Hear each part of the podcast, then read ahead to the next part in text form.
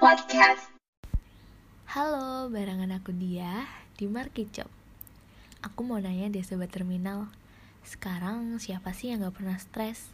Pasti gak ada kan? Yap, hampir semua orang pasti tidak luput dari yang namanya stres. Entah itu masalah besar atau bahkan masalah kecil. Stres sebenarnya adalah sesuatu yang wajar banget di kehidupan kita Apalagi kondisi sekarang nih di pandemi COVID-19.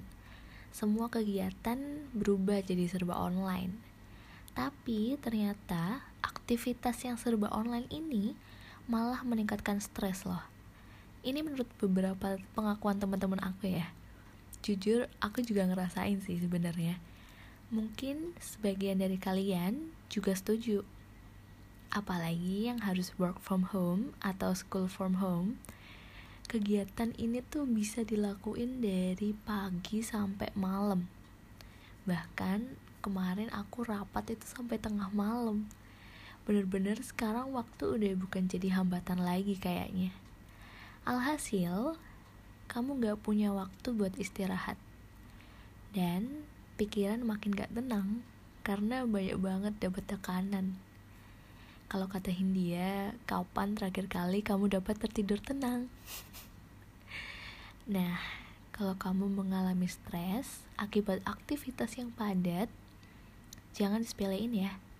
Karena kalau terus-terusan dibiarin juga bahaya. Bisa memicu gangguan mental dan juga kesehatan. Makanya, sekarang aku mau ngajakin untuk mencoba mengelola stres yang harapannya bisa membantu untuk meredakan stres kamu nih. Ada apa aja sih? Kita mulai ya. Yang pertama, cari tahu faktor pemicu yang ngebuat kamu tertekan. Entah itu dari tugas kuliah, organisasi, kerjaan, atau bahkan dari kehidupan pribadi kamu. Yang kedua, cari tahu gimana sih cara yang cocok untuk kamu mengurangi stres. Karena pada dasarnya setiap orang memiliki caranya tersendiri dan pastinya juga beda-beda cara untuk orang-orang tuh healing.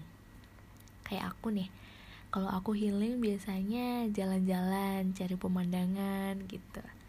Yang ketiga, kamu bisa mulai explore hal-hal baru yang bisa ngebantu kamu untuk lebih bahagia. Contohnya, mungkin kamu bisa mencoba untuk memulai hobi baru nih. Yang keempat, kamu bisa loh melakukan pola hidup sehat seperti olahraga, tidur yang cukup, mengurangi gula dan soda, dan juga coba deh untuk mulai melakukan sosialisasi dengan orang-orang baru. Mungkin dengan hadirnya orang baru akan ngebuat harimu juga lebih berwarna. Dan yang terakhir, mempelajari teknik relaksasi seperti meditasi dan melakukan hal-hal kreatif. Seperti misalnya berkebun, melukis.